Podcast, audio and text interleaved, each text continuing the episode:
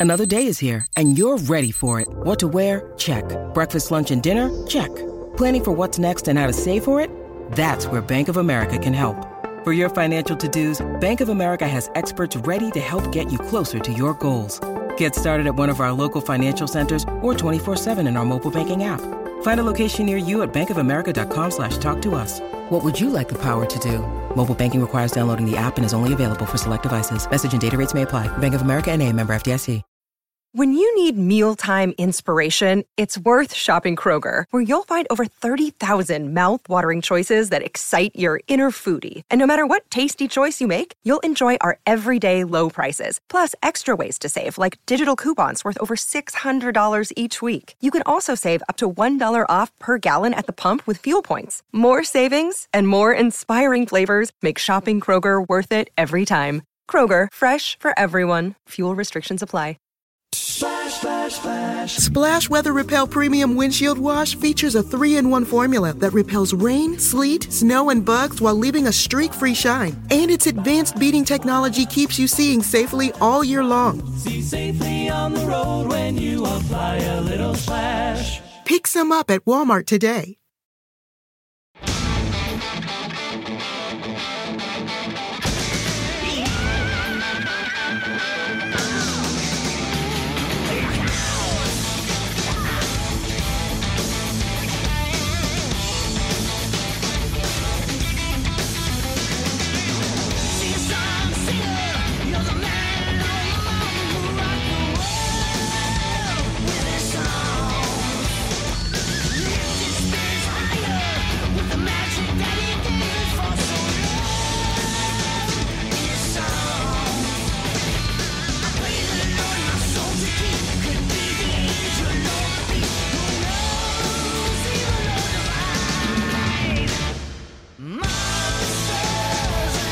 Everybody, once again, we are live. Actually, we're not live this week. This is a pre-recorded segment of Hanging and Banging. We got two very special guests tonight.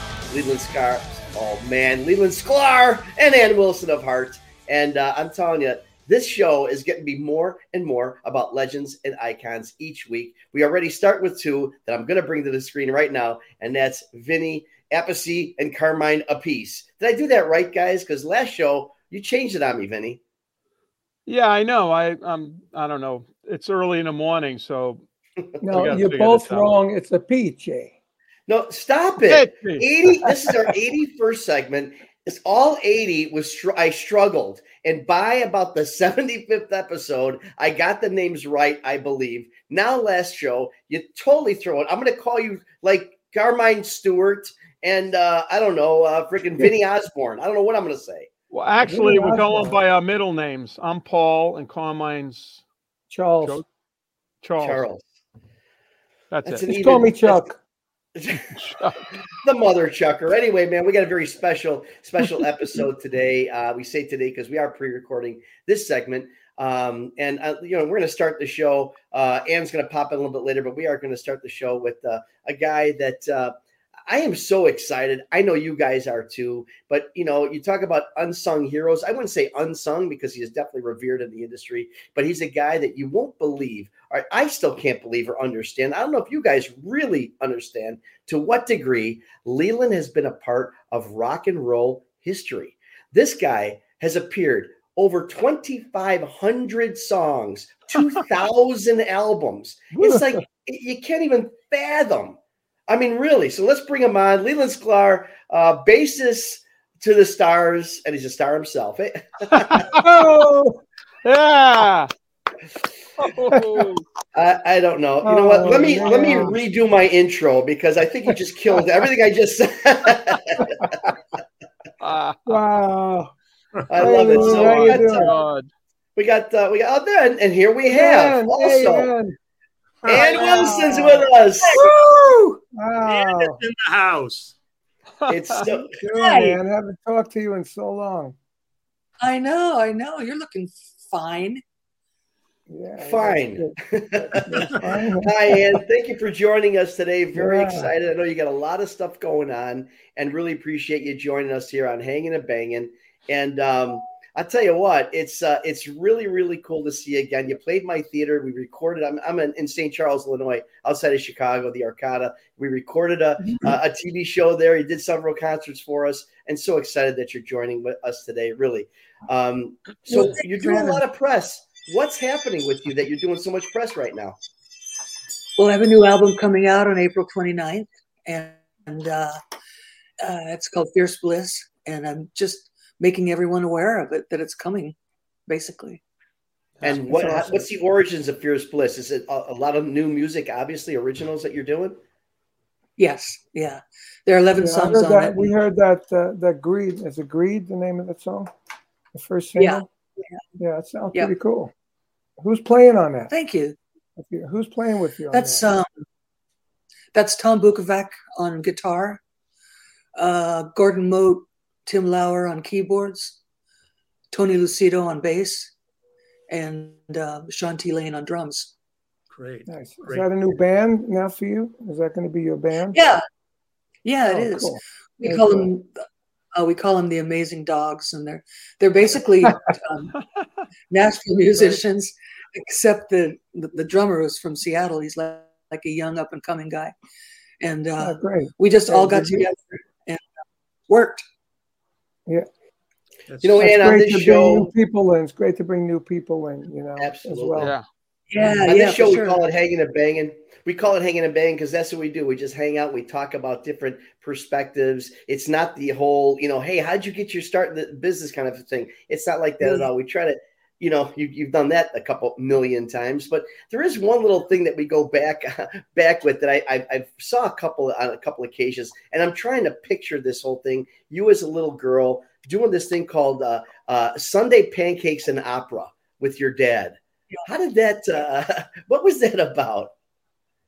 Well, my my parents were both loved music, you know, their generation's music, music, and of all kinds. And um, so on Sundays we would generally listen to opera or classics or um, something Wow. like uh, the Mikado or something like that, and just like have a f- big family midday breakfast.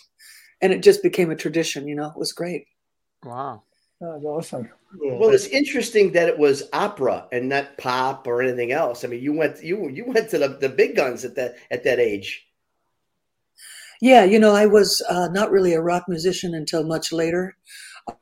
I played the flute in orchestras and band and stuff like that, and the family was pretty much classical music, and um, so yeah, it just came naturally to us. So when you, mu- you must have music- read music then, right? You must have read music Yeah, to play the flute. Wow, yeah. that's very cool. And although I wouldn't call my sight reading really excellent, you know, it was, it was Well, good Me enough. neither. But still, The still, master sight reader is is next to you in the in the square. yeah. Ah. Leland, yeah. Leland. Yeah, Leland. I would imagine Leland, you sight read a lot of the stuff when you do a Yeah, session. kind of like like Ann. I, I grew up in a really eclectic musical household. My parents liked everything from Mozart to Martin Denny to you name it, big band. So that I I would sit there at the old Magnavox and listening to the hi-fi and all this music. And Hi-fi, when I was yeah. five, I I, I, I fell in love with Liberace. Um, not literally, but uh, I would watch his TV show, and I was enamored with piano. And we had a piano, and I started studying, and I I came up as a classical pianist, Wow. and I I really it was stri- really strictly classical at that point, and uh, I assumed I would be a pianist, and uh, and through that uh, I was a reader from the very beginning. So uh, Wow. when my career got going, um, I was open to all of the TV and movies and jingles and all that because I could read. But when I got into junior high school, when I was 12, I assumed I'd be a piano player, but they had about 50 kids that played piano. And they said, we need a string bass player. And uh, pulled out- Upright, upright. yeah, upright. They pulled out an old, Oh, an yeah. old, an old blonde Kay upright, and is, I put it against me, plucked one note, felt that vibration, said sold, and uh, Yeah, that was it. bass at that point. When I went to high school, I was the percussion leader because I was the only one in the school that could read. Mhm. Right? So I became the leader of the percussion thing, you know, and uh, you know I would yell at the guy playing the bass drum and the guy playing the kettle drum and all that. That's and, great. Uh, and I, I was a terror because when we did the uh, marching band, I was the leader of the marching band. We do the football games, and you know the marching band would, would be at the back of the uh, the, uh, the field, and then the teacher would go like this, you know, like come on, okay, march down, and I'll tell everybody, don't go yet. and we'd be playing the you know, you know the, the cadences, and, and, and he'd go, come on, and I go, no, don't go yet. You know, I was just a ball buster. You know? Oh, That's great. great. And, I and then finally, we, finally, we I- I'd say, okay, now go. And you know, by then the teacher was going out of his mind. You know? Yeah. hilarious. See, what being a, was my experience. being a bass player, the marching band for me, there was nothing for me to do. So I was the drum major. Ah, Gotcha. I, I learned. Oh, how the to- big dum dum dum dum. yeah, I, I knew how to do the hold on a minute. I could see, I could see Ann being the drum major, but not you. absolutely. Well, you know, and you, you talk about never- your you, you both talk about your classical uh, uh, beginnings. Uh, um, i- if, there was an opera that you could have actually performed, unless you have, and I couldn't find that, but if there was an opera that you could, would it be Traviata? Would it be? I mean, what would you do a Puccini? Would you do an actual full opera? I'd probably do Puccini, you know, just because it's the most accessible, and uh, it's just got great melodies and songs, you know, and, and it's just more of the people, I think. God, I would love to see you in a Puccini opera. My goodness. Oh, it's got to happen. It's got to happen. Uh, you know, and I and I know that you know, obviously being you know a rock legend, of course, and you've always had that. Um, it seems like a, a, a very uh, high propensity to Zeppelin music, and obviously one of my favorite performances is uh, the Kennedy Center Honors when you did it with Jason Bonham, and that whole choir came out. And you did Stairway to Heaven when they got the, when the three guys, actually three, four guys, got the Kennedy Yeah, Center Honors. Why, you know, and, and it really blew me away because obviously you freaking killed it. But you know, I don't know that the first person to, you know, if, if I'm producing the show, and that's why I'm not producing the show, if I'm producing the show and we want Stairway to Heaven sung, would the first person be a female artist such as yourself? How did that all happen? Because you killed it. It was amazing. Well, uh, well, yeah, well, well, thank you. Um, I don't think that Zeppelin songs that much harp on gender. They Mhm. seem to be um, pretty androgynous, you know, Hmm. Uh, at least enough so that I could sing it and I didn't have to change any genders around, which I hate to do. You know, Right. uh, Mhm. it's, it's stupid, you know. But um, yeah, they they uh, had their way with that song. Boy, they cut a couple of verses out for TV and everything, so it was Mhm. kind of customized for the for that length of time they had. And um, so, Yeah. I mean, we had Also, done. you know, there's not a lot of guys that could sing Robert Plant. Yeah, that's You know? true. Yeah, right. not a lot of guys that could sing Robert Plant, and it, it was easier for a female to sing a, a female such as yourself Totally, that yeah. can hit that range. You know, because really, how many guys do you know that could sing like Robert Plant used to sing?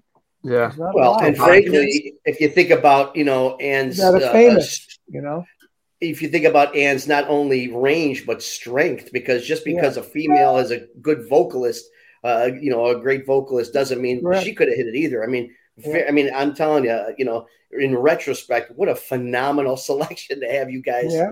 do that. I mean, I mean, I spoke about that. He played up my place about a week or two weeks after that performance, and um, and he said that that you uh, and he and and and the family have a very unique relationship as far as the Zeppelin family. right. Um, are you talking about Jason? Yeah, Jason Bonham. I'm sorry. Yeah. Yeah, right. Yeah, yeah. Uh, he, we had been um, doing a bunch of stuff with with Jason. He actually came on stage with Heart for one whole tour, and Wow. like we did our set, and then he would come up and we do like a little mini set of all Zeppelin stuff with him playing, and Oh, so cool. we were real current with it at that point. And I, Yeah, uh, nice. when they like when they contacted us and said we'd like you to come uh, uh, into the Zeppelin tribute at the Kennedy Center honors, I thought, great, they're going to ask us to sing rock and roll or Black mm-hmm. Dog or some rocker. So when they said it was going to be Stairway, it gave me pause because that song is so holy. It's just mm-hmm. you don't want to it up, you know, you just don't want to do anything wrong because it'd be worse than messing up the uh, national anthem or something. National anthem, right? you, you, so killed it. It was oh my gosh, it was awesome. You were just fabulous. But you're fabulous every time you open your mouth. I mean, you're yeah, really yeah. one of the great singers of the great singers. Yep. Yeah. Wow. Absolutely. Thank you. That's a lot to live up to. I better shut up. You know. Actually, no, uh, we did something together, sort of um, at the um, Library of Congress a couple of years ago for We Write, write the Songs. And uh, you and Nancy came and, and performed at that. And it was it was great hearing, you know, just acoustically you guys there. It was I was in the house band, so um, yeah, was, that was course. a really good day. Of course you were in the house band. Of course. of course you were. it was number 1648, I think it was, wasn't it? Yeah. right. Um, the uh, you know another thing, and some of this, uh, if you don't mind, I'm, I'm taking some of my personal experiences. I've been such a fan uh, uh of Heart, uh, mm-hmm. and and as of late, because we've we've gotten to do some things together, of Ann Wilson specifically. Um, back in 2001, so just over 20 years ago, you did this thing in Grant Park, Chicago. Well, you did this tour, but I saw it at Grant Park in Chicago, and it was um, a walk down Abbey Road uh, with um, uh, a bunch of people that did uh, Alan Parsons, hmm. just a whole Beatles thing. And um, and that was just another spectacular. And I got to say, there was a lot of there was a few celebrities on that. Uh, I think Todd Rundgren was on it. Uh, but you you you so stole the show. I got to say, you stole the show there. And um, did you? Uh, my question yeah. is, did you have a selection of the songs that you sang during that uh, show, or they give you the songs? They they um ran a big long list of all the songs they they wanted in the show, and they said you pick, you know. So I think I picked uh, uh, maybe I'm amazed and maybe oh, Hey Jude. I can't remember what else now, but yeah, yeah that was I know fun. you sang a, a, with a couple people. You, you know, a couple duets or, or, group numbers you sang as part of that as well. It was just, uh, huh? yeah. but you you, David, you stood out. well, yeah, and I was the only woman in the cast too, so that yeah, we, that, but that's just par for the course in my career. well, you know, um, and and are you was, still um, living in Seattle? Are you still up there? No, I'm living in Florida now. I'm living uh, North Florida Where? by St. Augustine. I live in Florida too. Really? Uh, are you South Florida? Uh, uh, outside West Palm. Right. Yeah. Well, are you, uh, are you in South Florida? North. No, we're by St. Augustine. Oh, I see. Yeah. By St. Augustine. Yeah. Oh, yeah, I love it here. I got to say. How about you? Yeah, it's, it's beautiful. Like it's real culture shock coming from Seattle, but um, I mean, I'm I'm talking about the people now. But I love the weather, of course. You know? oh my goodness! Oh yeah, it's yeah, it's wonderful. I find the people down here are more friendly than uh, like uh, my wife had a house in Connecticut for 30 years and she only had one neighbor that she knew. now here we know like so many people already, you know, it's really awesome. Yeah. Yeah, they're they're quite warm and friendly um, yeah. on the surface. Yeah. But if you're if you're considered if you're considered a Yankee, you know, then then it takes you a while to be accepted. At least up here in North Florida, really? wow, which is wow. kind of like, like the redneck Maybe Riviera. Down here, it's more more um, there's a lot of people from here down here from New York and uh, New Jersey yeah. and Connecticut. East Coast.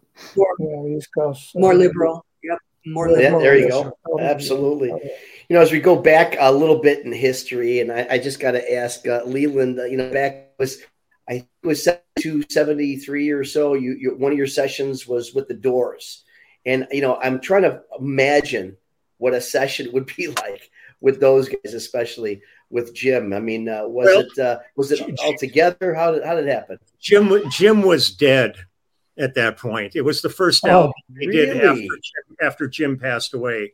I think it was uh, ah. full, I think it was called Full Moon. So it was Robbie, you know, Ray and and um, uh, Jim. Jim.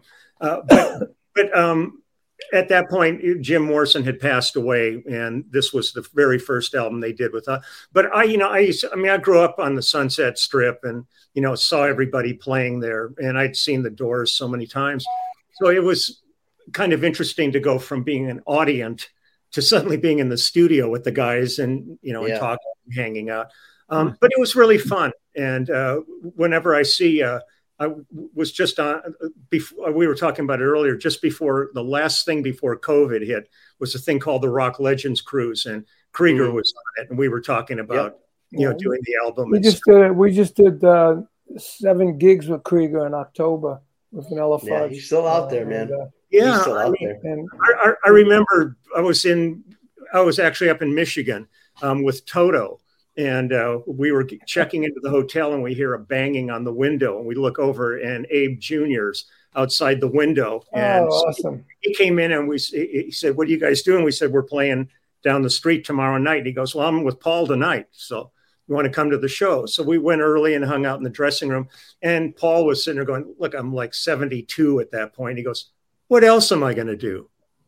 You know, I mean, it's like, Good point. like you're going to retire from this, but you know this would be your avocation if it wasn't your vocation because mm-hmm. it's the greatest joy in life is to play music with people and and uh, so when I see Robbie and those guys out there, you know, it's you know, it's it's they have a legacy, and as long as they're ambulatory and can still do it, uh, what the hell? Get out there and do I mean, it. We got we got three out of four Vanilla Fudge guys still. Yeah, you know? yeah, that's amazing. That, that, nobody has that, you know. And we yeah. were going to play with Robbie at Ron's place next month that has been yeah moved. we're gonna move it yeah but you know anyway, uh, uh, what about what about that story we talked about before when you saw Vanilla Fudge with Hendrix at the Hollywood Bowl? Oh yeah, well uh, I had, tell us that's funny. Yeah, it was it was crazy. I had signed up one summer to be an usher at the Hollywood Bowl, and they didn't need me at that point. So you know, fine. I was in high school, and um, then the Beatles were going to play at the Hollywood Bowl and I was a Beatles freak, so I wrote for tickets, and they said, "Sorry, we're sold out. Can't you know?" I was bummed and depressed about it. Hmm. But I get a, a, notice in the mail going, "We from the Hollywood Bowl going, we have a special event coming up, and we need extra ushers. Are you available?" And I ended up getting paid five bucks to be an usher at the Hollywood Bowl Beatles. Um, but I stayed on for the whole summer, so I got to see the Ravi Shankar India Festival and wow. uh, Beach Boys and the Mamas and Papas and Lovin' Spoonful and all. Wow. But I saw Jimi Hendrix, and you guys were on the bill with Jimi Hendrix, and I was such a huge Vanilla Fudge fan. Um, and I, it it just took my breath away. You guys were so good live, man. It was yeah. just a, a still are, then, still are, yeah, still yeah. are, yeah. And, and the, what, you know, it, Mark's hitting the, the notes. What, I mean, it's incredible. What I remember the most of that gig was, as you mentioned before, there used to be a pool in front of the uh, yeah. stage, and people That's started weird. jumping in the pool to come closer to the stage, and they had electric lights in the pool, and everybody was afraid they were going to get electrocuted. Yeah, it was insane. Know? It was it was crazy. You know? Yeah, the crazy. And, and if, if you go there now, the pool's covered up. Uh, it, it, the, the vibe of it back then, because I didn't have any of the, the structure inside the bowl, or over. Yeah. So it was just a bowl. It didn't have all the sound and you know and all the yeah. acoustical things, which make it sound better. But uh, my greatest memory of the Hollywood Bowl was my parents used to take me every summer to Gershwin night at the bowl, hmm. and we were sitting there. I was probably about twelve years old, and it, they were right in the middle of Concerto in F, and all of a sudden the orchestra stopped and they all walked to the front of the stage and we all looked up and Sputnik flew over. Whoa! Nobody, oh nobody had ever. That was the first thing in, wow. in, space, and it was this tiny silver dot that just went over the horizon. And wow. as soon as it disappeared, the orchestra sat down and continued playing at that point.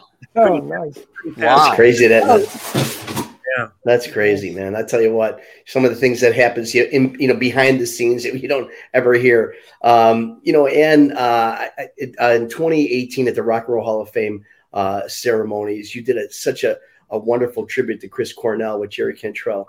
And um, yeah, awesome. again, just just heartbreaking, heartwarming. And um, was that something that you kind of uh, uh, you know, uh, were you asked to be a part of that? Was this something you really, you know, um, asked to be a part of that? I mean, did you have a special relationship with Chris or Soundgarden? Yeah, Chris was a friend, and um, and he was also Jerry's friend, and so that was something that that Jerry and I sort of pushed on them. hmm. You know, thank God uh, they were going to do.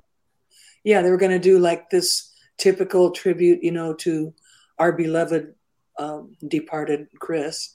That was just a bunch of pictures and stuff like that. And we thought, nah, it needs something more to make it special. So we yeah uh, we did that. Right. And we did it acoustic, which was really yeah. cool because awesome. I've never. Chris yeah. was awesome. He great, was great yeah. singer. And that whole scene in Seattle in that in that time was after you guys were famous, right? Many years after that, and then all of a sudden, Seattle became like the thing that mm-hmm. destroyed all of the rest of the industry. Like we the were grunge. dinosaurs. The grunge. We all became yeah. dinosaurs at the, that point when when that grunge stuff came out. You know, we had you know we were unbookable at gigs because we weren't right. from Seattle and yeah. we weren't grunge. yeah, know? it was a Nirvana thing. That's spy. Yeah, it's, it's amazing that time period. You know.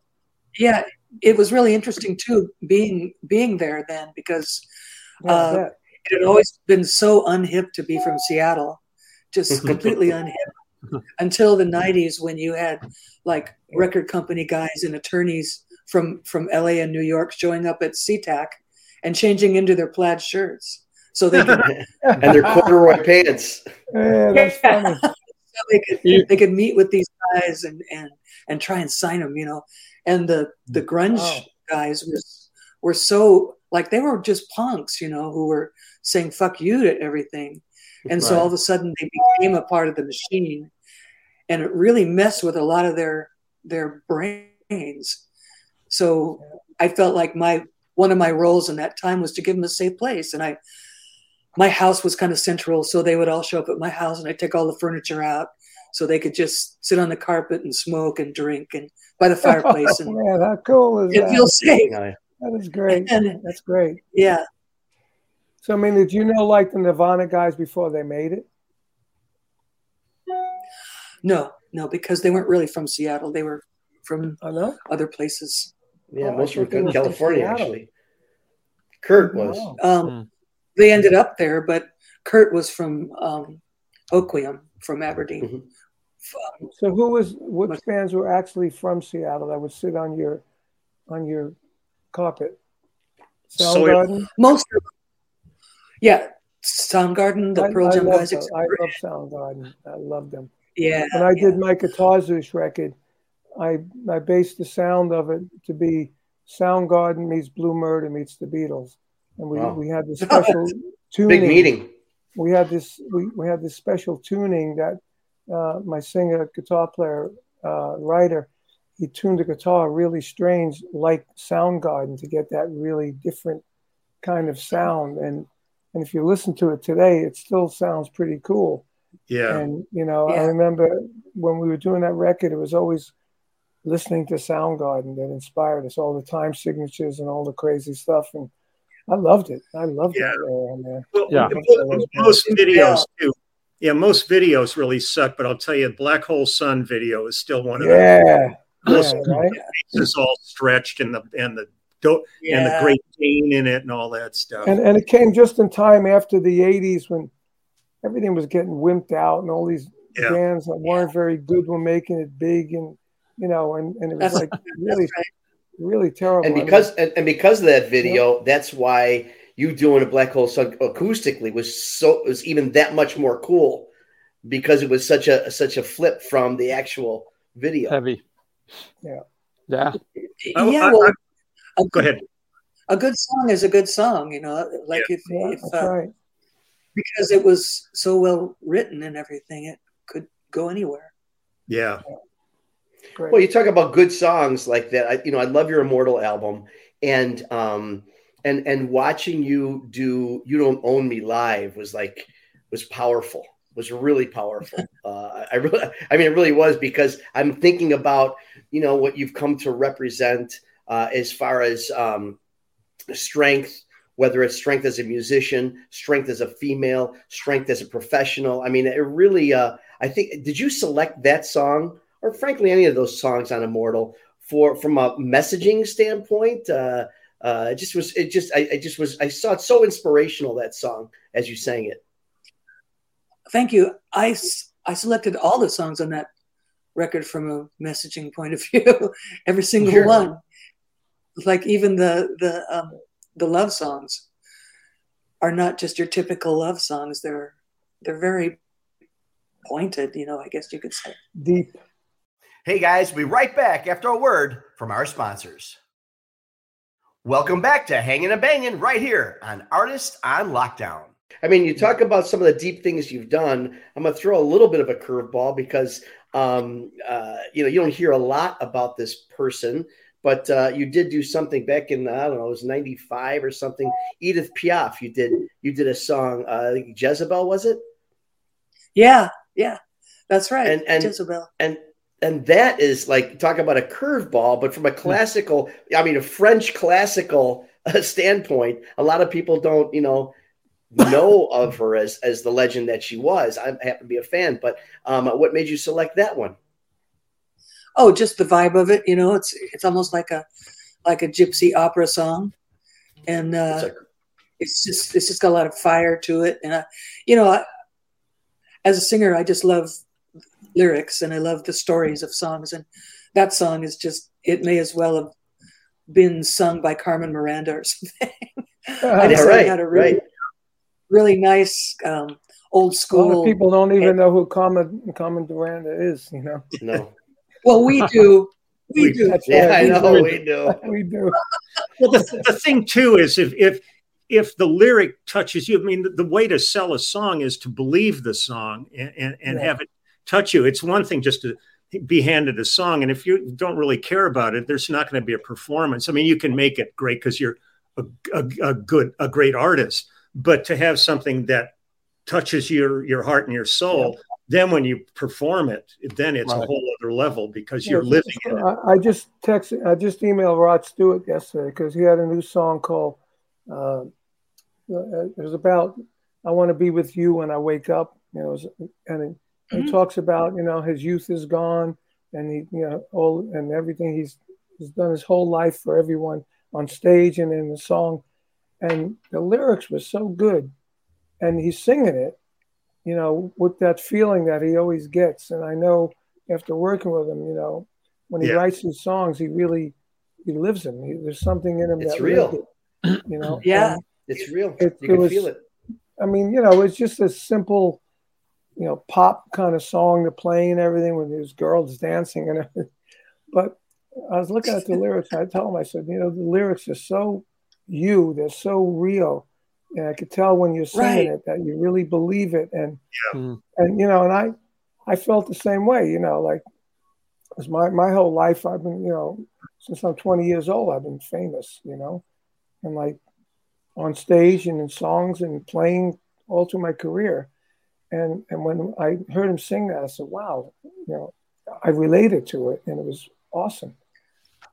So yeah, lyrics be- are so important, you know.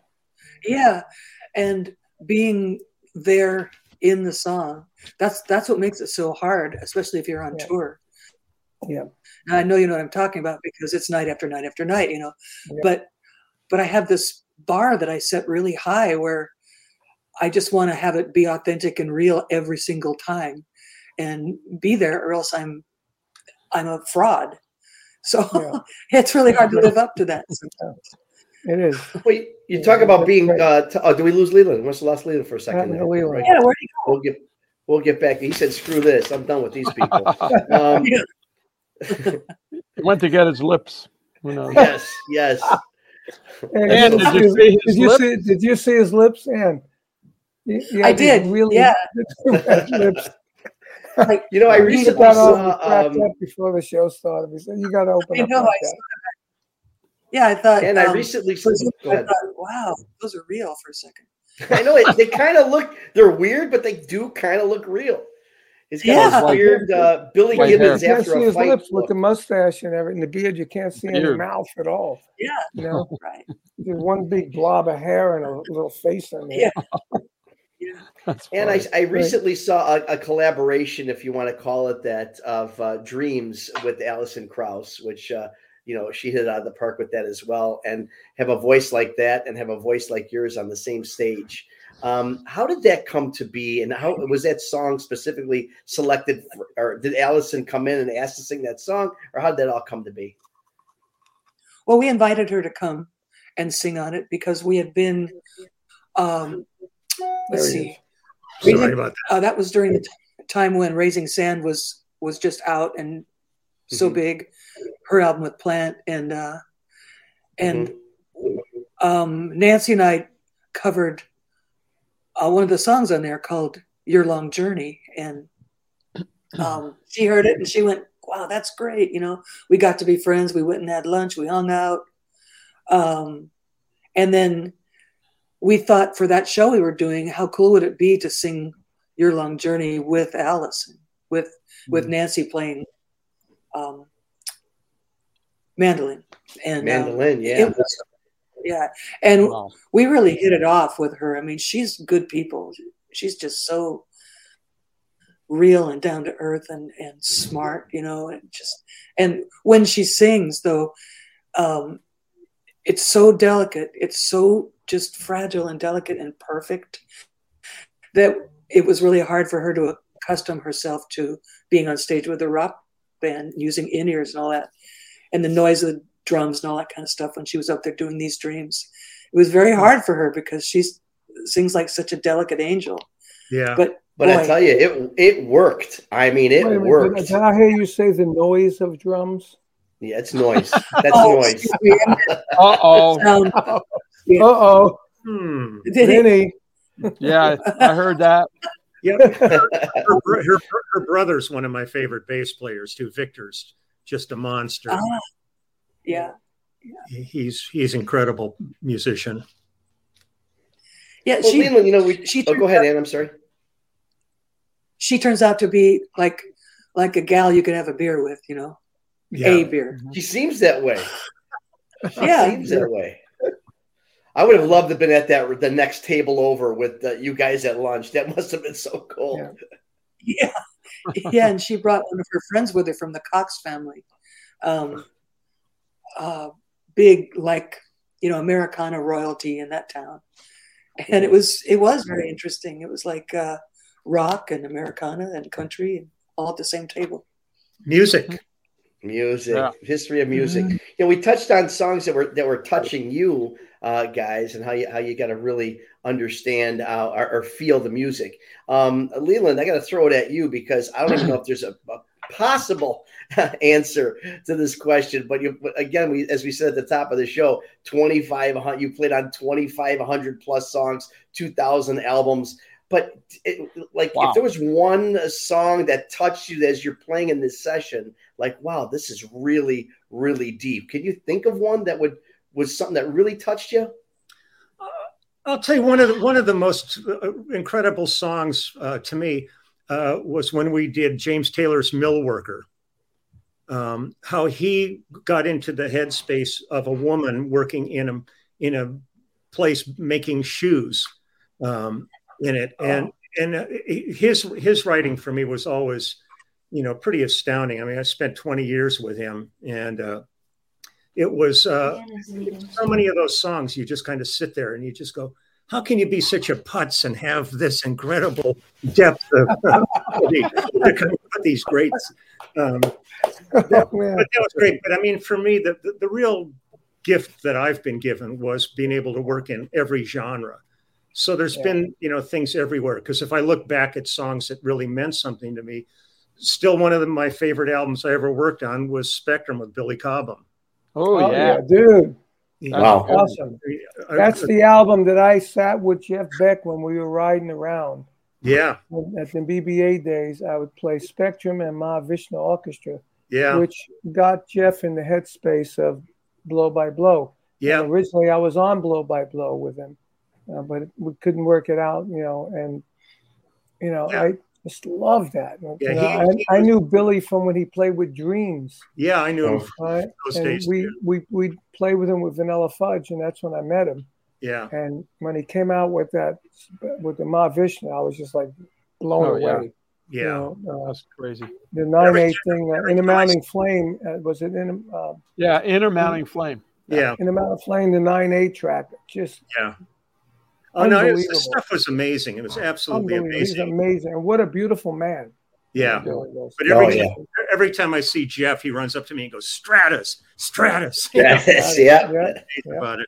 But because I knew Tommy Bolin, I was in a band in the late '60s called Wolfgang out here in LA, and it was when Tommy was in Zephyr, and we were managed by the same criminal. I, I know Tommy from out, Cactus in Zephyr. yeah, so we would be out together and stuff, and Yeah. so it was it was a treatment when I and we did that whole album in two days. It's one take of each song. Yeah. You know what's really funny too is that Stratus was like and people would say that that was the first fast double bass drum groove, but it wasn't. Hmm. Parchman Farm was. It was just Cactus 1970. You know, and yeah, I've seen like on different interviews people years talking ago. about it, saying Stratus was the first double bass drum. No, and somebody else said No, no, it wasn't. It was it was Parchman Farm. But I think Louie Bellson was the first guy to do Oh. double kick drums. Oh, without a doubt, without a doubt. But he didn't do he didn't do a rock. Uh, Yeah, not a rock. You know, and that's where Alex Van Halen told me they it was the template for their Hot for Teacher. Yeah, You know, because they were big Cactus fans. yeah. Matter of fact, when I put Vanilla Fudge together, I was talking to Eddie on the phone. He goes, "Hey, screw Vanilla Fudge, put Cactus back together." And we Hey, did. before- I know Ann's got a couple minutes was- left with us, guys. dead. The singer was dead at the time, so we couldn't. Oh, that's do the nice. Um, I did want to cover one other thing. I know Ann's got a couple minutes left with us, um, but uh, uh, you know we were talking about Alison Krauss a little bit earlier and just how that worked, and and and and it's interesting that you brought up the delicacy of her voice, but how it had to, um, uh, you know, uh, conform to that situation. That's probably not as. Uh, of course, you did sing with Robert Plant, but the point here is that uh, uh, is there somebody in history, maybe Edith, but someone in history that you would also have, would have loved to have on stage with you to do that kind of a thing? Wow. Um, Tough one, I know. well, Joni, I mean, um, Judy Garland. Oh, I mean, to me, she was just it. Uh, she, so she what would that song be? What would that song that you would I say, mean, Judy, can we was- sing? Judy, Judy. Um, God, it could be anything. It, it could be over the rainbow. You know, just Oh, it wouldn't have to be rock. Woolly Yeah. Bully. Yeah. Right. right, Woolly That'd bully. amazing. Yeah. Well, Dude, Great. Something, a, a question I I haven't asked in a while, guys, if you remember, but I want to ask this of Ann and Leland because you you both have, have done so much and been been with so many people and so many, you know. Uh, if if you had to, you know, God forbid, wherever you were, the uh, your, your it was on fire, whatever it was, the house, and you had to grab some piece of memorabilia or something that was given to you by somebody, what would be? Can you can you tell me what that piece of memorabilia or that gift would be that you'd grab on the way out? Mm, Well, I had a friend who did um, who did backstage catering during the late seventies and eighties, and she catered the Wings show, the Paul McCartney and Wings show in Seattle, and she she knew I was a McCartney fan then, and after they had played and left, she went in the dressing room and and got his bottle of his half drunk bottle of scotch and gave it to me. It was Johnnie Walker Black, and Huh. still I still have it. I think I would grab that. Wow. Wow. Wow. That's, That's cool. great. That's really How about you? For an Leland? emergency, Yeah, Yeah, emergency. Yeah, break an emergency. Um, first, you grab the wife and the dogs and get them out, and then I would probably grab, I would probably grab my old Frankenstein bass. You know, I knew I knew you were gonna grab a bass. yeah, Of course. I knew it. and, and also because that bass has so much meaning to me because it's got everybody from Jeff Porcaro to John Entwistle to BB King on it. I mean, I've got it's got hundreds of signatures on it, so it's oh wow, oh really wow, emotional. It's an emotional oh. base. So I probably, and are you going to be uh, uh, supporting Fierce Bliss uh, live? Yes, in fact, we've already started. Um, we played at Mardi Gras uh, last week, and um, yeah, we're going out to the West Coast and into Mexico and stuff in April to start. Great. Canada. You know, there, there's a Christian artist named Ann Wilson. Did you know that? I did not know that, but yeah, her yeah, name has, I, has an E on it. Yeah, uh, yeah, but it, but when they announce it, like on a Christian radio station, they say Ann, Ann Wilson, and I, and I, went, wow, Ann Wilson. I wonder yeah, if well, it's the same Ann Wilson. Now. It's not me. And there's also Ann Wilson, the golf. yeah. The, yeah, well, there's only one that counts, frankly. Yeah, I know one, one Ann Wilson. Yeah, there you go. Hey, well, you know what, Ron? You, know, you never, you never asked me and Vinny that question. What would we run out with? Well, all right. Well, what what would you run out with? Let's forget it for another one because why bring it up? You freaking listen, Ann. We want we know you got to run. Thank you so much for joining us. It was an honor yeah. to have you here, and uh, God bless you and, and yeah, your family on, on, the road. road. Yeah, it's going to be yeah. great. I'm, uh, Thank you for having. Can't wait to have you back here. Yeah. Okay. Thanks. Good to hang. Thank good you, to hang with you. Good to hang with you. See you have soon. great tour. Yeah. Good to see you. Too. Yeah. Ciao. Okay. Bye. We'll see you again. Right. Okay. Thank you all. Bye. Thank bye. You, man. How cool is that, boy? I tell you uh, what. Cool. Now we get back to the real lips here. we still need red lips. Yes. Yeah, she saw you. She saw you with the lips when you yeah. when you when you went off. Asked her if she saw you with the lips. She said, "She threatened to leave." She said, "What yeah. is this Halloween?" Uh, uh, and I got to, you know, somebody uh, asked me to ask you when they they saw that I, uh, uh, one of my employees. They said, and I'm sure you get asked this all the time, Leland, but the beard thing. What What's beard? the evolution of the beard thing? Is this something you just haven't shaven since you're 14 ever, or how does this work? Well, almost. Actually, it was born. They grabbed it and pulled, and I was stuck to it when they pulled me out. All right, I believe it. I believe you know, back, it. Back when I was in in high school, back in the uh, mid 60s, it was one of those things. Uh, at least out here in LA, it was incredibly repressive. I mean, they had grooming guards. You know, they in public schools you had to follow certain rules and all that and it was kind of one of those things I was lucky having coming from. I mean, this is what breaks my heart. My father's side of the family is from Odessa, so I feel this connection to Ukraine and what the hell's going on there. And my mm-hmm. mother's side was from Poland, so I've got that kind of DNA in me. So when I started sort of shaving when I was about twelve, mildly. Wow. But the thing that was great was every summer at that point I would grow a like an iron jaw or something like that, so I could go play adult clubs in the summer and not mm-hmm. get carded or you know. So I was playing you know jazz clubs like the the, the lighthouse out here and uh, and all kinds of stuff. Um, but when I got my high school diploma, I just said "fuck this shit" and uh, and kind of let it let it go. And it's just you know it's just. Wow. It, it's so how many years has it been since you actually? Well, shaved? since I, uh, the last time I saw my upper lip, I was seventeen. wow! Are you sure you still have one? I have no. Sure. Well, he's got spares. He's got spares. Does, it get in the way, does it get in the way of eating? Does oh yeah, in the way of eating oh, no. and like you, you know, you I've got it down on it. And, I got it. I got it down to a science. You know, because it's like a napkin too. Yeah, on your shoulder, you know, on your chest. I'll tell you one of the funniest things was I, I, was involved with an organization called Canine Companions for Independence that mm-hmm. raises and, and places service dogs. And so when we would have our big annual fundraiser, I was contacting everybody I knew to make donations. I was getting like Sheryl Crow sent a guitar, Willie Nelson sent a guitar. I got Billy Gibbons to send a guitar, um, all all kinds of stuff. Well, I, I, wanted a picture from each one of them signed that I could put with the instrument while the for the auction. And Billy was uh, on the road in Europe at the time, and he had gotten a guitar to me, but I, he couldn't get a picture to me. So I just went online and I and I pulled up Billy Gibbons and there was you know all kinds of photos. So I just downloaded one and, and printed it. Well, when I was looking at his stuff there, I saw uh, uh when I was had Googled up there was a um, an article about Dusty Hill, and I mm-hmm. thought, well, I'm going to see what see what Dusty's up to. So I pull this article up and I'm reading this whole article about him and all that. And as I scroll down, there's a picture on it, and it was me. Oh wow! you? I did a screenshot and sent it to Billy, and there wasn't there wasn't a font big enough for the laugh he sent back to me. but it was just so weird, you know. To, Did, did people ever come up to you thinking you're Billy? Oh yeah, I would. I, you get you know, ZZ Top or Oak Ridge Boys. Oh, or, Ridge Boys! Oh my God! all that all that stuff. But you know, it's it's just sort of became a uh, just a signature at that That, point. yeah, that Can picture. you imagine how many how many people go up to Billy and say Leland?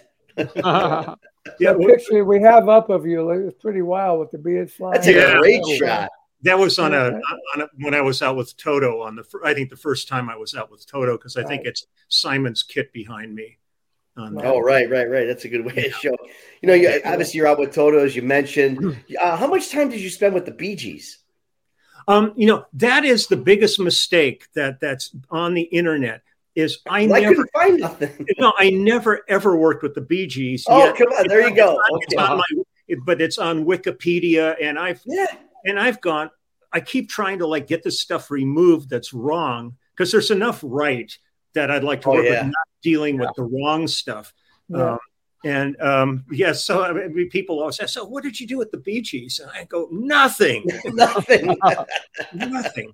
How weird. well, let's talk about somebody you did do something with. I saw a performance uh, that you were as much a part of the performance as as the other two uh, with Carole King and James Taylor on stage together. Yeah. Um, what a, what a great night! Was it just a one time? No, we were. That was one of the biggest tours.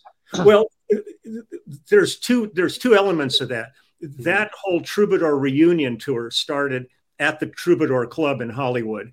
Um, Wow. They were celebrating their. Um, I think it was the 50th anniversary of the Troubadour, and one of the things was the very first gigs we ever did with James Taylor was at the Troubadour, and the band was Danny Kortchmar, Russ Kunkel, myself, and Carole King was our piano player. Wow. And um, And she was just a piano player at the time. he was just the piano player in the band at that point. And um, James would got to the point where we were out. We were out for like a month on the road, but it started at the Troubadour, and we were finally saying, you know, you've had an amazing career that nobody knows about. They know of Goffin and King if they're looking at the locomotion and all these incredible songs, but they don't know that that's you sitting on stage that did this. So we got her to um, start doing some of her songs uh, in the show. And uh, out of that, she ended up getting a record deal with Ode Records with Lou Adler and goes in the studio and cuts Tapestry.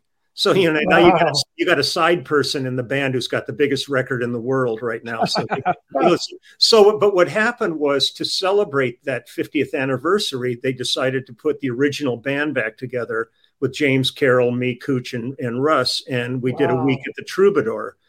It was so successful that we decided uh, that was in 2007. In 2010, uh, we went on the road, and that was the thing that was on CNN. Uh, that was just been airing, and that was uh, huge. We played all over the states with that. We played Japan, Australia, New Zealand. Then we were supposed to play Europe. Uh, we got a great European offer, but Carole was working on a book and stuff and decided not to do it. So that ended it. But it was a real interesting um, tour to do because we were out for months on that. But how you're kind of going, okay, we started this whole thing at the Troubadour, which is an intimate little club of, I don't Yeah. know, 600 people or whatever. Not, not even probably. no, yeah, probably not that much. And um, all of a sudden, we were going to be going out on the road playing like Madison Square Garden and you know all, all those venues, and we were going, how do you keep that intimacy of a club when you're playing in an arena? And what we ended up doing was building, uh, the, the, doing it in the round with a round stage that turned in the Nice. center of the arena, and we Yeah. built a nightclub around that Mhm. stage. It looked so cool. Oh, it was great. And, and- Yeah. but it was one of the most cathartic tours I've ever been on. When you'd be up there playing and you'd look down and you'd see like three generations of a family all kumbaya, you know, they were Yeah, like right. holding Yeah, singing. You got a friend.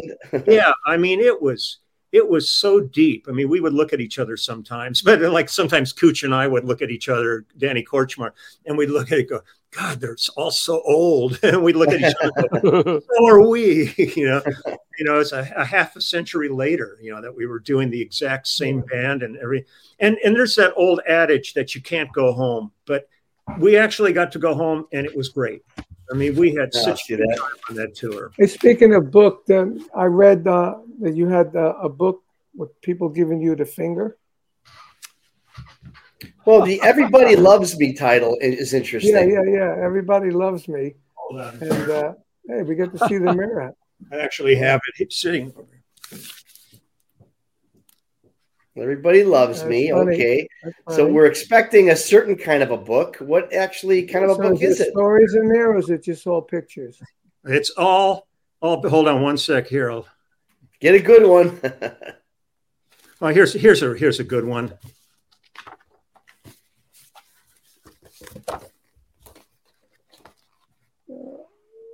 No, right on. Oh, right, right on. Charlie. Oh, that's awesome. Charlie. You know, uh, I mean, it's it's a massive book. It's it's six thousand. That's so hard to. Wow, six thousand what? Six thousand pictures. Pictures. Photos, not pages. It'd be the oh, Bible. Oh my God, Look dude, that's unbelievable. That is really unbelievable. So you How literally travel the country, huh? How long did it take you to do all that? Um, I've been taking the pictures. Uh, there's Sheryl Crow there, there's there's Burt Bacharach wow. and Hal David. Oh my God! And there's Julian Lennon. John, uh, Lennon, yeah. Wow. It's I start. It, it started as an accident. Um, when we were out with Phil Collins in 2004 doing the first final mm-hmm. farewell tour, there was talk that Phil was going to retire at the end of the tour. And I thought, Jesus, you know, I mean, I, have been on the road with all the, so many of these crew guys and stuff for so many years, but if we're not touring, they live all over the world, so we don't and get to see each yeah, other. So I thought, yeah. I'm going to take just pictures of everybody and, and make a little folder just for my memory book so that I can, as as long as I have a memory, I can enjoy it. Yeah. And um, I had a bass tech named Steve Winstead. His nickname was Chinner, and um, when he came on the tour, I I never had techs for the most part. I always did all my own gear and stuff on the road.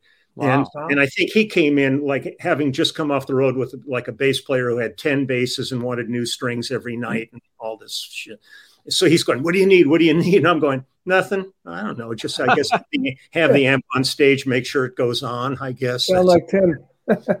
so yeah. um so we had kind of a running joke and we were out for like a year uh, together. So we had this kind of running joke, like so he became like the go-to guy for like the singers and helping drums, percussion, everything. He was helping.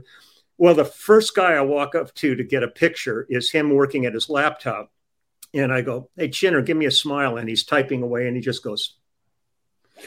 and I look at the picture and I went, ah, "This is really pretty good." So I went. I got I got Phil and Tony Smith as manager. I got everybody in the band, the crew, bus drivers, truck drivers, caterers ended up with about 150 pictures and, wow. and, put, it, and put it away. Um, and then a couple of years later, when I went out with Toto for the first time, I decided to get some more pictures.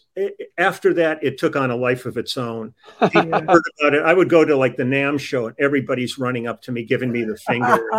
uh, and, and at, at, this point, I, I mean, I've got about six thousand pictures in the book, but we we hone that down. I have about thirteen thousand. Wow! Wow!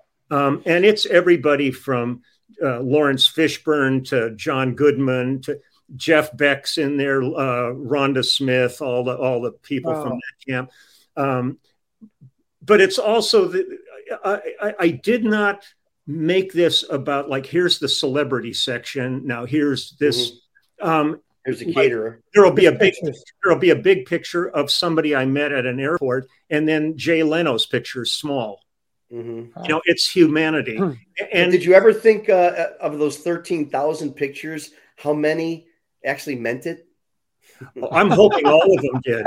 I mean, why bother if you can't be serious about it? Oh, it's real funny. You'd go up to somebody and you go, "Come on, flip me off," and they go, "What do you mean?" I go, "Come on, man, flip me off," and they go, "Come on, asshole." But but you get the whole you get the whole gamut of people that are digging in deep to people that are like hiding behind their hands and you know it's it's but it's a real study in um, humanity my oh, i'll show i'll show you. Let me try to find this. This is a great shot. I had done these three guys individually um, over the years but i managed to, to, get them all together which was really a how do you find it in a book of Six um, and there's no page number, so I'm just scrolling wow.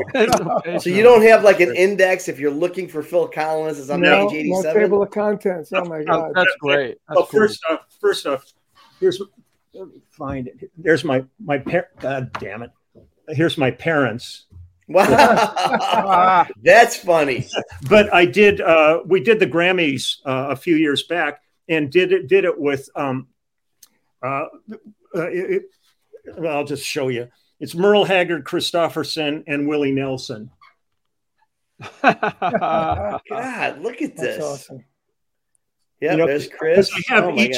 I have each of them individually from that when I awesome. but, but, we did the show with them as the Highwaymen, and uh, oh, so sure. I grabbed them all together. But it's it's one of these books that as people um, get it and they're, they're just going, I can't put it down. It's so much fun just to keep and trying to discover. I mean, finding people like Art Garfunkel in there who doesn't really look arty in it. So you're yeah, right. right. Art, Art, Garfunkel. You know, I mean, it's a it's a real fun fun thing. Uh, That's great. That's you know, Leland. I got to ask you with all the people again. who, wait, wait, wait. Who put it together? Um, I did it. I mean, this is self-published. It's it's basically me. I have a friend who I met who lives out in this area, um, named uh, Richard Tremarchi. His nick, nickname's Blue, and he has a company um, called um, Artworks.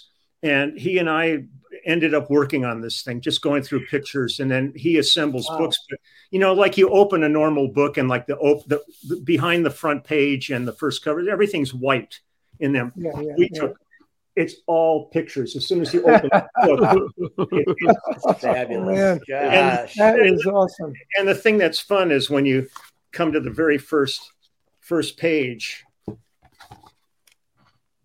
Ah, That's oh, how cool! Oh, you, look at that one. are great. you are you actually in there? Do you like this a final picture? You giving the finger?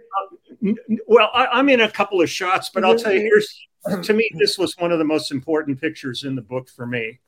Um, this was my junior high school music teacher who turned me on to bass.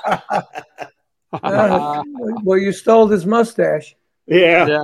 I, I, I re, reconnected with him shortly before he passed away, and uh, I, I, grabbed him at that and said, "Come on!" Awesome. And, uh, but it's it's one of these things that you go through there, and you, you find there's themes in it, like all people with cameras in it. So I've like, right, right. And, and like I've got one page that's got um, Lou Adler on one side and Jack Nicholson on the other, and so, but, but those two guys sit together at the Lakers games. So the two pages are the Lakers colors with those guys. Oh, so we've got cool. like little, little t- tiny yeah, inside. Nice. Yeah, good stuff. Good stuff. But I've I've yeah. done it all. I, I, ship them all myself. I do all the orders myself. It's well, been, I'm ordering as soon as we get off this. I'm ordering because that's well, got to be something. Yeah. When can you get it? Plug, it, plug. Hey, I'm going to email you and get your phone number. So, uh, well, it, let me just shoot, shoot, I'll shoot it out at you right now here. Um, it, I had to create a website for it, and I was just going to get like lelandsklar.com or Lee. Everything's been bought, you know. So yeah, you know, rather than pay somebody for my name, uh, you go to Leland Sklar's Beard com. and I also and I've also got T-shirts with my beard on the front of them. I saw that. It's really awesome.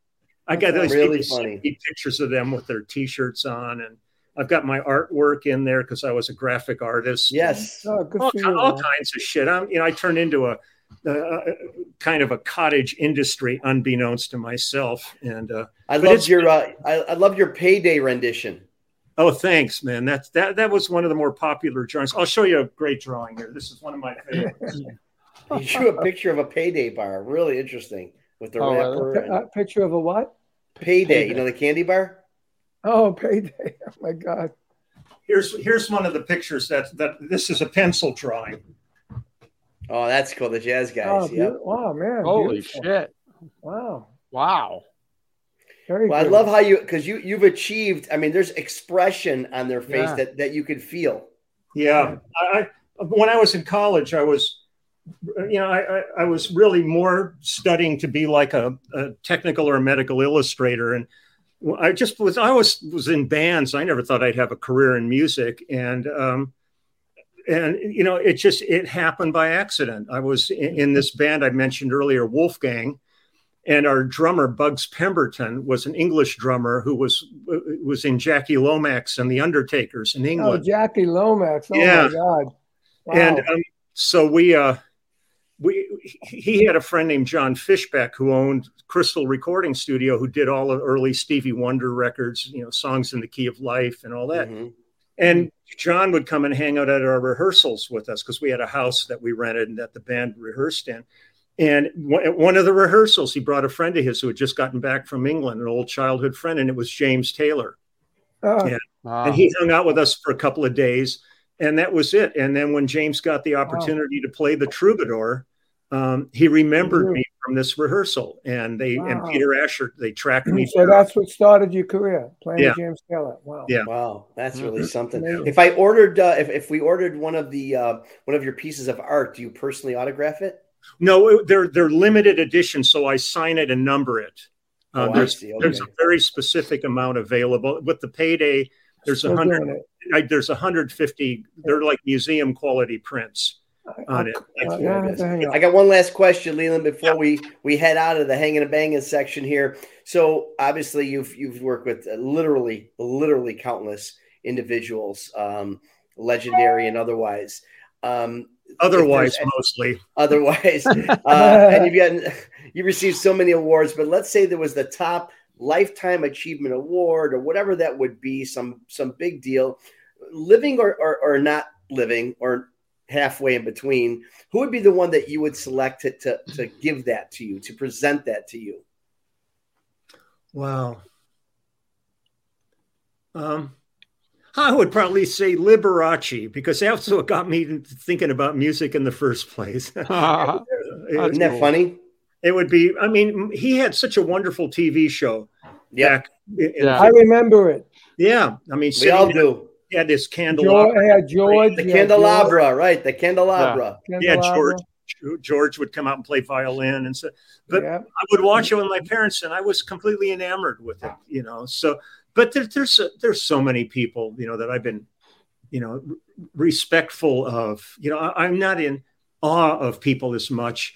Occasionally, I'll work on a project where I'm kind of like really taken aback. I did two albums with Andy Griffith, and That's sitting wow. in the, st- sitting in the studio with Andy Griffith. I, I was freaking out, you know, just because here's my whole childhood, you know, watching Andy, you know, yeah. and not only that, but from Onion Head and Face in the Crowd and No Time for Yeah. Sergeant. And the funniest thing he said in the studio was he had still had all this beautiful thick white hair, and he looked over and he went, "Who would have thought I'd have all this hair and Opie would be bald?"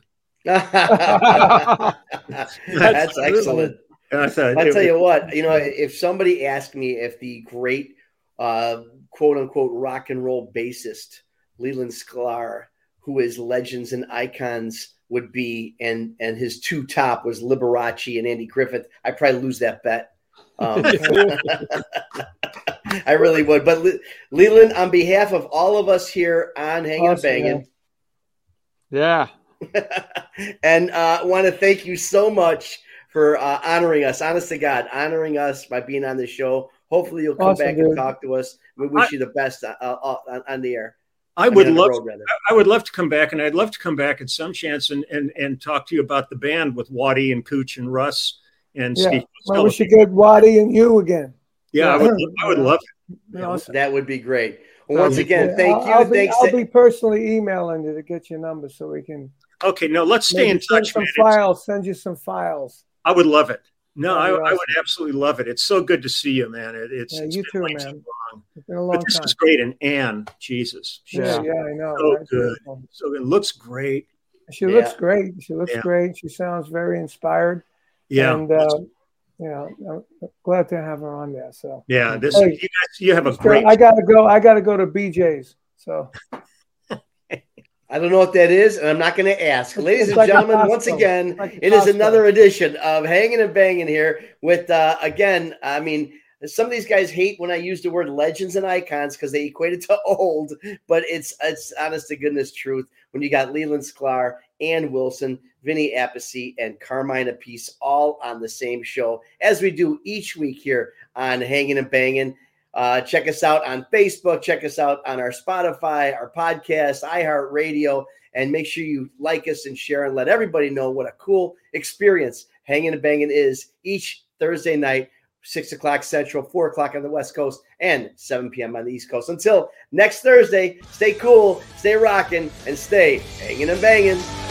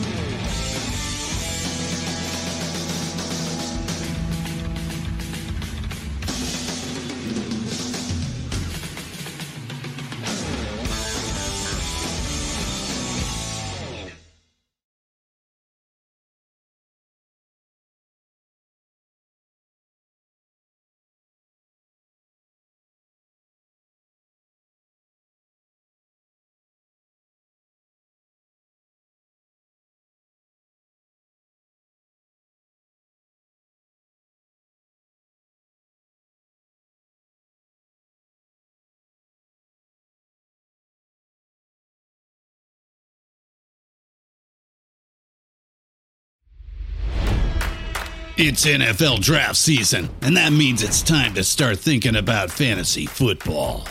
FantasyPoints.com features industry leading experts and prognosticators using proprietary hand charted data to help you score more fantasy points. FantasyPoints.com is the place to go for whatever kind of fantasy football you play. Whether you play fantasy football, daily fantasy sports, or do a little bit of everything, Fantasy Points has the meticulously researched content to guide you to victory.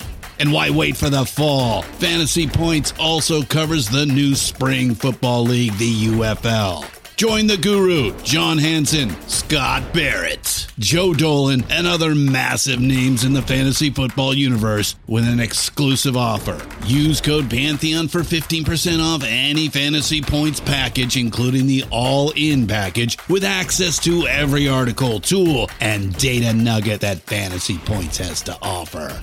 That's fantasypoints.com and code Pantheon for 15% off at Fantasy Points. Fantasypoints.com. Code Pantheon. Score more fantasy points.